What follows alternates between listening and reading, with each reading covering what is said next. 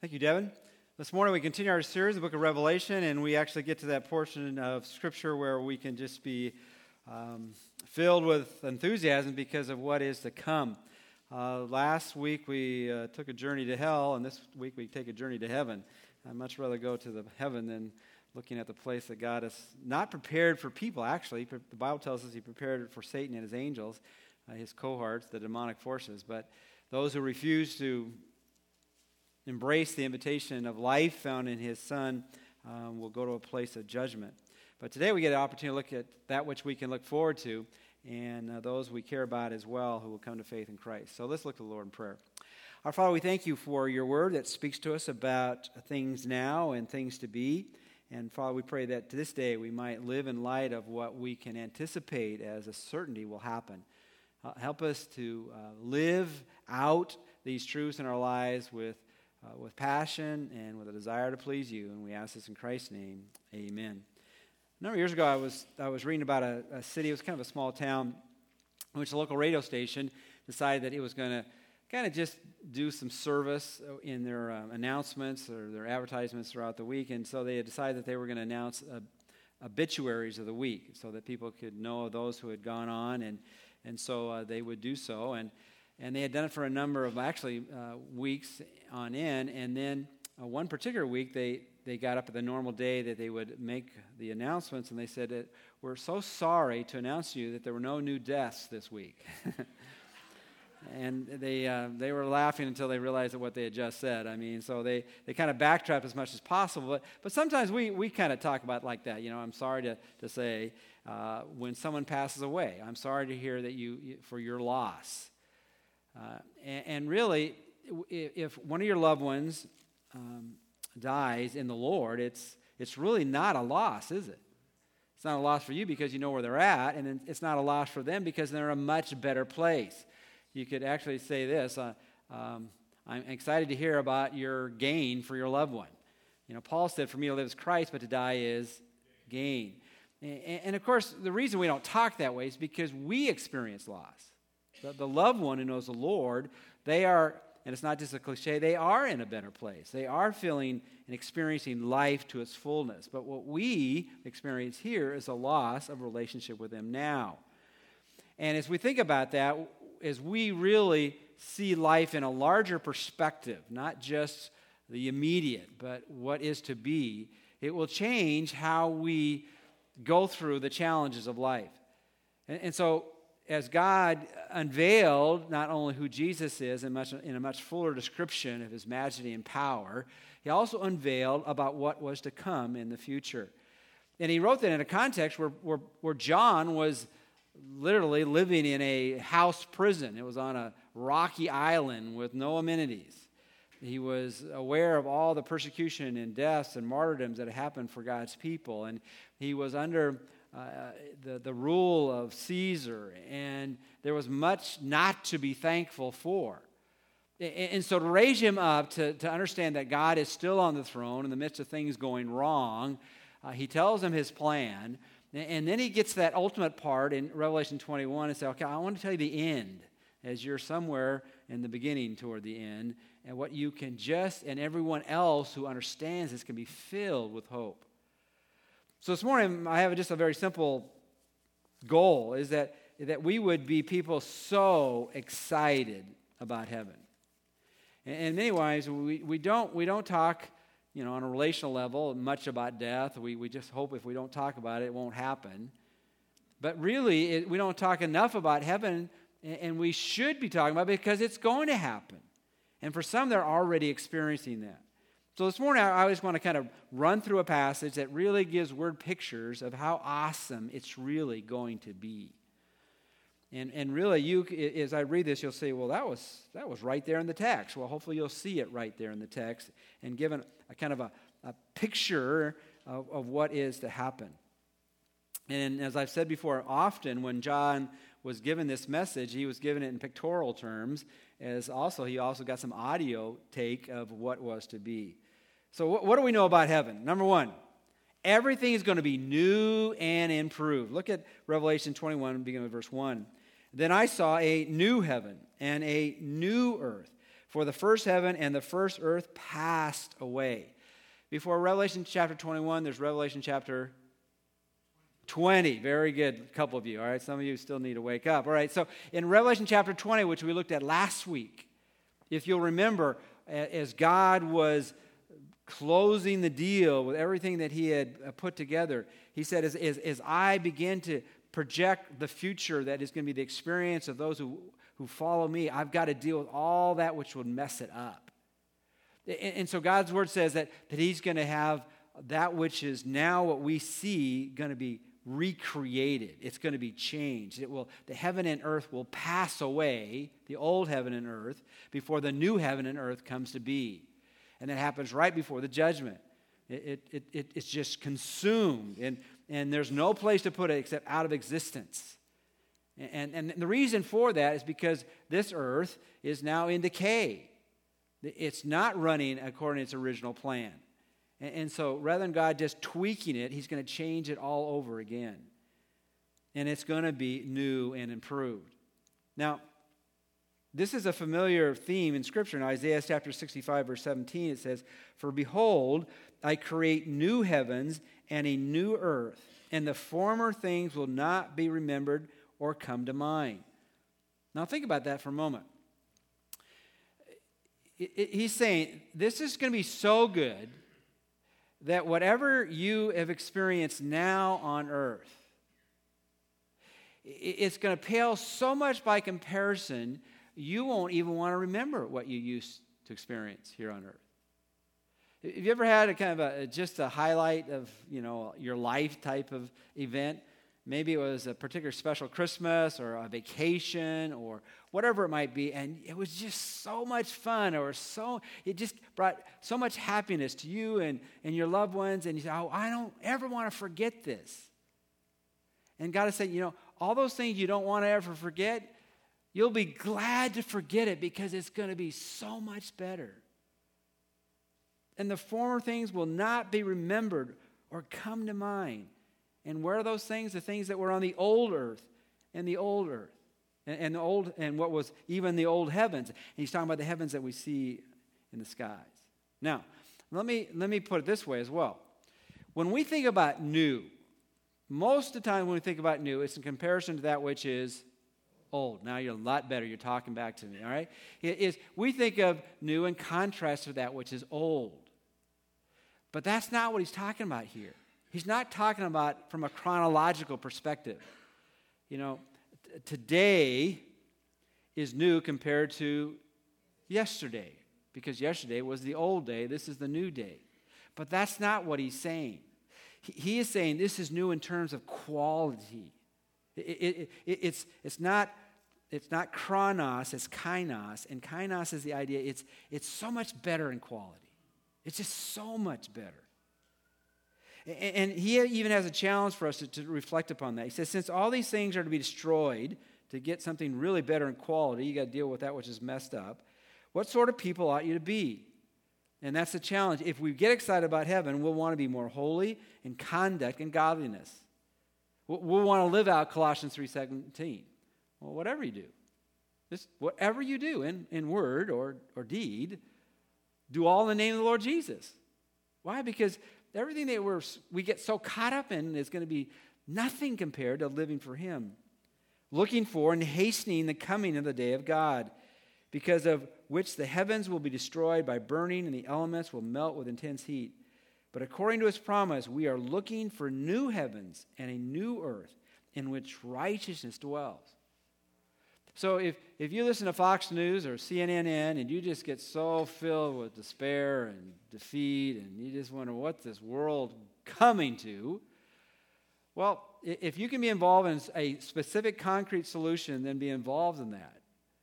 But rather set your mind not on what's so bad now, about what so much good is going to be in the future. That's, that's our destiny. And we ought to be longing for it and hastening it, which is doing whatever you're supposed to be doing now so that your job is done so God can call you up. That's what we ought to be doing. And when we get there, it's going to be new in quality and so much improved to what we have now that it's just There's just nothing to compare to. And so often we think of, of heaven almost like wishful thinking, but it's going to be a real place. Uh, Dr. McGee wrote this. I kind of related to it a little bit. Heaven is a place, a very definite place. You will have an address there. You'll have a, a shingle that you can put up on your dwelling place. Your name will be part uh, of, of where you're at.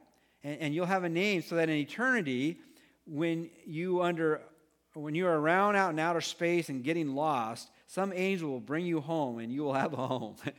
we won't get lost in heaven because every person up there matters.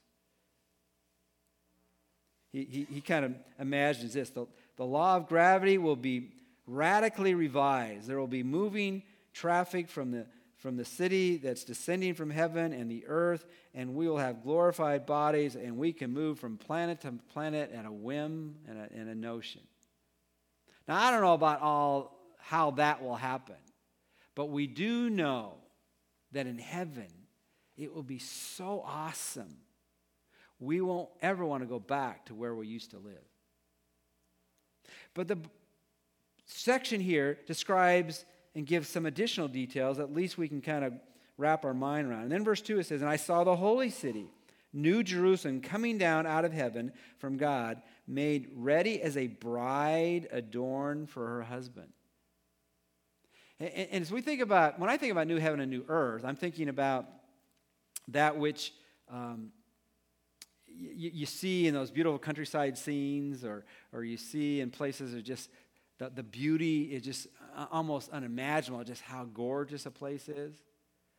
And basically, we have a couple types of people here. We have people who probably like to live in rural areas, and they have people who like to live in urban areas. You know, people like to live in the city, and some people live out in the boondocks type. type. You know, you have the extremes. And I want you to know, in heaven, it's going to be it's going to be the best of both worlds because God's going to send from heaven that which He's been preparing for eternity. You know, Jesus said in John 14, For I go to prepare a place for you, that where I am, there you may be also. And in my Father's house are many dwelling places. And if it were not so, I would have told you. So there, there is a place where God's manifest presence is going to be. And there's going to be dwelling places in this new Jerusalem that will descend from heaven. And, and it'll be this, this this place that's called a city. You know, early I didn't comment it. You know, on verse 21, it says about the new heaven and the new earth, there's going to be no more seas. Did you see that? I didn't read it, but it said and there will be no more seas. You might be thinking, well, what's that all about? Well, it's quite possible. When we think about heaven, uh, particularly, I, I, don't know if we're going to be flitting from one planet to the next, but if we think about this, this big rock we're on, and we're thinking about uh, throughout the ages, the millions and millions of people have come to faith in Christ. We don't know how many who have truly trusted in God. You might be thinking, is it going to be crowded here? You ever wonder, is there going to be too much traffic in heaven? Anybody think that? Well, it appears that God's going to take this landmass and make it a little bit more uh, livable. If there are no more seas, they estimate that three fourths of this planet is water. If no more seas, the landmass might just be much more filled in this space. Now, I, I, think I've mentioned to you before, I, I, like to tell my son, my youngest son, who, who, who likes to surf, I said, get all the surfing you, you get done now because you don't get to surf in heaven. You know, there's no, no more seas. But I don't think it's necessary there's not going to be any bodies of water. We know actually in the city there's water coming from the throne. So there's going to be water. And there might be some seas. There might be some places to play you know, out in the ocean. I don't know. But the seas, particularly in Scripture, were places where often destructive things happen. In Isaiah 57 20, it says, But the wicked are like the tossing sea, for it cannot be quiet, and its waters toss up refuge in mud. And often, places of almost the greatest destruction or, or an awareness where you can't control the environment is on the open seas. They've made many movies where the tsunamis or the, the, the, the great ocean liners are thrown in catastrophe. And the acts of God cause people to be filled with fear. And God is saying that there's not going to be a place where the seas will not be quiet or under control. Because in heaven, everything will be new and improved. But as I mentioned before, at this next point about Jerusalem coming down, uh, the, the, the thing that kind of grabbed me about this is that there will be the best of city life. Because in some ways, well, why is God bringing down a city? And again, I'm, I'm only imagining here. But I, I, like to be outside the city and I like to be inside the city. I don't know if that's where the greatest concerts are going to be, where the praises of music are going to be in the city of God. I don't know if that's where you can be around, you know, a, a large group of people that just build enthusiasm, whatever event you're at. But there'll be places, I think, in, in heaven where you can have times of quiet and times of, of just being celebrative in the midst of all kinds of people. It's going to be the best of city life. Often, cities are places where there's much more rampant crime, but not in this city. In Hebrews chapter 11, verse 16, it says this But as it is, they, talking to those in the past who were faithful to God, they desire a better country. That is a heavenly one. Therefore, God is not ashamed to be called their God, for he has prepared a what? A city for them. Now, again, I just want us all to picture heaven as a place where we imagine that the ultimate of what life is to be will be. As we go through life here, you know, if we're driving a certain vehicle, there, there are times where we might see another vehicle driving down the road and we say, you know, the car I'm, I'm driving is okay, but someday I would like a, a better car. Have you ever thought that? And, and maybe you like the house you're living in, and but sometimes maybe you think, you know, sometimes, sometimes I, you know, what I would like, I'd like a better house. And whatever, whatever comes to mind, you know, is you could you could say, well, you know, this is really good, but it wouldn't be nice if it was just a little better. That will never happen in heaven. Because that which is better will be provided. They longed all their life for a better country. And God says, I'm going to prepare a place for you that's a better city. So, how awesome is God? It's heaven for those who know and love Him. It's, it's going to be new and improved. And it's going to be a better place to live.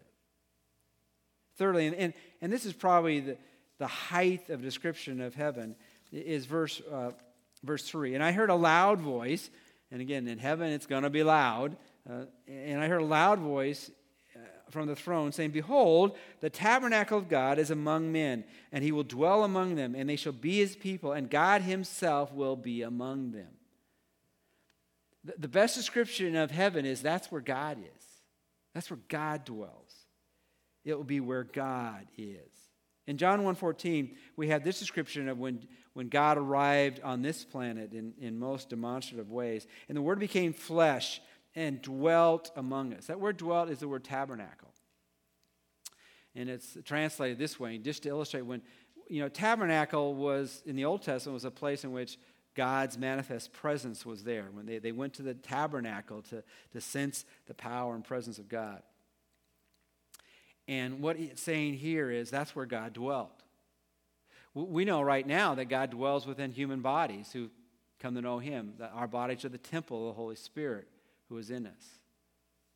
And the word tabernacle actually literally could be put it this way it's, it's where God pitches, pitches His tent, it's where God shows up. And we saw His glory, glory is the only begotten from the Father, full of grace and truth. When, when Jesus came the first time, they, they gave him a title. We sang about it this morning. Behold, the virgin shall be with child and shall bear a son, and they shall call his name Emmanuel, which translated means God with us. I, I hope there's a lot of things you enjoy doing, you know, on this, this rock we live in. I hope there's a lot of things that give you a lot of fulfillment and a lot of joy and just, just make your life experience a bit of heaven here on earth. But I dare say, if, if, if, if you've experienced those, those points where you just experienced life to its fullness, that somewhere in that experience, there had to be other people there. I mean, I like to be alone at times, but if I was alone all the time, that would be, that'd be pretty, pretty difficult to handle. But what, what makes any event better is having somebody you care about there. Would you, would you say that's been your experience? In fact, often when I project maybe something I really enjoy doing, I, I'm thinking about the people I, I hope are there when I'm there. And, and maybe you've had an occasion where you've, you've sent out a list of people you want to come to a, a particular event, and, and, then all of a sudden you maybe get some back and, and you realize they can't come. And somehow that just lessens the experience, doesn't it? And maybe it's just one person that is necessary for you to have there, whatever it is, to make, make it so much better. And when you think about heaven, that's what it's all about. God's going to be there. The, the, the, major difference between heaven and hell is, is not all the pictures of it or the word images of it. It's simply this in one place, God's there, and the other place, God is not there. And all that is good will be missed. And, God says, I just want you to know that I'm going to pitch my tent in this place that I've prepared for you in heaven, and I will dwell with you. How awesome is heaven? It's going to be new and improved. It's going to be the better place. It's going to be where God is. But God realizes that we need, we, we need a little bit more detail. Because sometimes you get a, a really good place to go to and, and people can mess it up. Have you ever been to a park that, that just is so beautiful and then you, you, you walk around and people have left their trash everywhere? You ever had that experience? And go, why didn't they just pick it up? And there are things that can make a, a great place horrible. And so God announced to us that, that heaven will be a place where there are no mores. And you're thinking, no mores? I, I think of heaven as a place that, that has abundance, it has everything, it has every more you can think of. More, when you like to eat more ice cream and not get fat, and when you like to eat more chocolate and not get fat, you know, whatever, I don't that just popped my mind. But anyway, there's, heaven is also a place where there's, there's much, much more, but also there are some things that are no more. Look at Revelation chapter 21, verse 5, uh, verse 4. And he will wipe away every tear from their eyes. And there will be no longer any death. There'll be no longer any mourning or crying or pain. The first things have passed away. So, what are the no mores in heaven? No more tears, no more death, no more mourning, no more crying, and no more pain. And those five things that will no longer be experienced in heaven are things we all experience here, isn't it?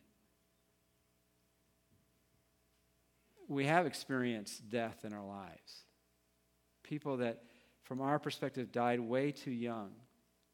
And the only hope we have is that the sovereignty of God and their place reserved in heaven for them there are things that just bring us to tears as we look at the injustice in our land. There, there's the mourning of lost opportunities or poor choices by people we care about. There is the, the crying about things we cannot change, but want changed. And, and there is the pain that, that often physicians and counselors can help alleviate, but never eliminate. And God is saying, I, I want you to understand that everything that you think can make heaven not the place you can imagine to be, it will be taken away. They will be there no more. I was reading a story about an engineer who was kind of kind of a, a key player in the production of freeways across our nation. And he was asked, uh, when you had to plan all these, these road works that were in every state in the Union, what was the greatest difficulty? Was it, was it the mountains you had to somehow move around to, to, to get the highway there? Was it the, the rivers, the valleys, the canyons? What was it? He said, no, we, we could figure those out. But what was often the most difficult is we had to figure out how to deal with all the cemeteries in America. Be- because there are so many places where people have been buried.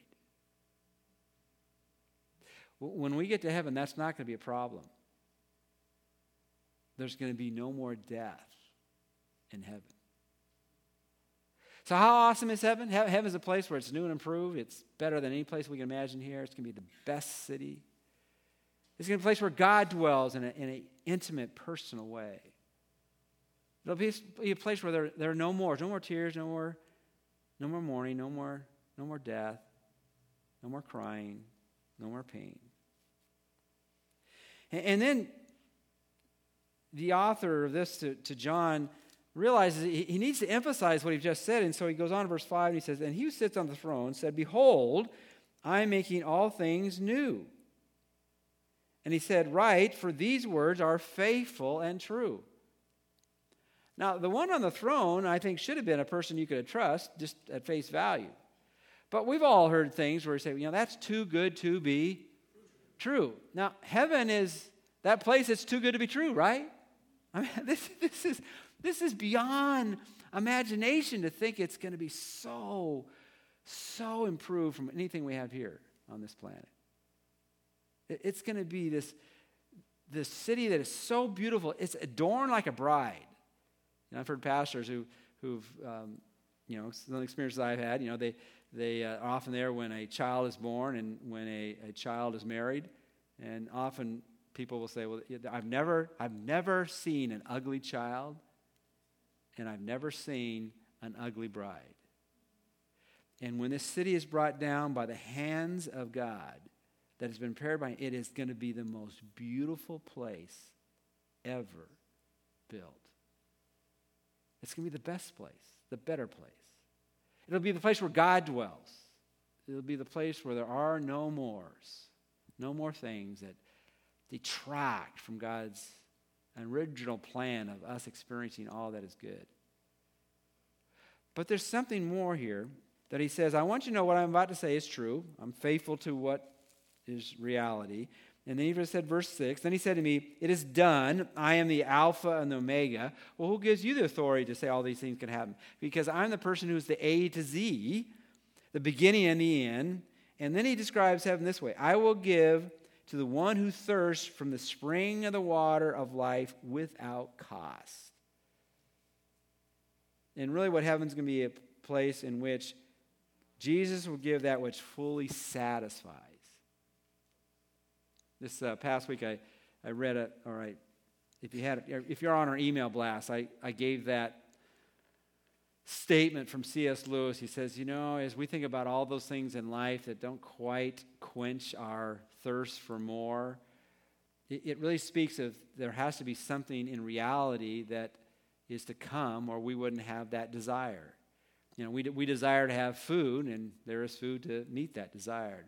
If we love to swim, if we were like a little duck that wants to paddle in the water, there's, there's water for that duck to actually paddle in the water. And if you have certain desires that are unmet, he wants us to know it's not because that somehow this universe is a fraud or this earth is a fraud, but that God has prepared us for more than what we have here. And so that longing for something better is going to be met, but it's going to be only met by God, which speaks to that there's a reality because we wouldn't be made without a desire that could be ultimately fulfilled. And so what God is saying here is, I'm going to give those who are here that which fully satisfies. And isn't that what Jesus put in the gospel as well? Remember in John chapter 4, 4 he speaks to the woman at the well, the woman at the well who, who had tried her own lifestyle to to get the most out of life. And now I'd driven her to the point where she could only go into the water hole when no one else is there, or she'd be ridiculed or abused by, by other women of that day. Get, strikes up a conversation, or actually, Jesus strikes up a conversation with her, and they talk about spiritual things and talking about things that really matter. And she tries to somehow de- deflect the conversation. And, and then Jesus finally says to her, in John 4 13 and 14. Jesus said to her, Everyone who drinks this water will thirst again. And she realized that. She had to go to that water hole, if not da- daily weekly, to, to make sure that her pots were filled to be able to use the water for that which was needed. But then he says, But whoever drinks the water that I will give him shall never thirst. But the water that I will give him will become in him a well of water springing up to eternal life. When, when you're not fully satisfied here, the reason is because God made you for much, much more. And only in heaven will you be fully satisfied. Quickly, this is the last two points. Then he goes on in verse 7, he says, He who overcomes will inherit these things, and I will be his God, and he will be my son. And, and this speaks of heaven as well, because as you think about heaven, it's a, a place where we're going to receive all that God had planned for us to experience. And you can put it this way we will inherit not just some things, but all things.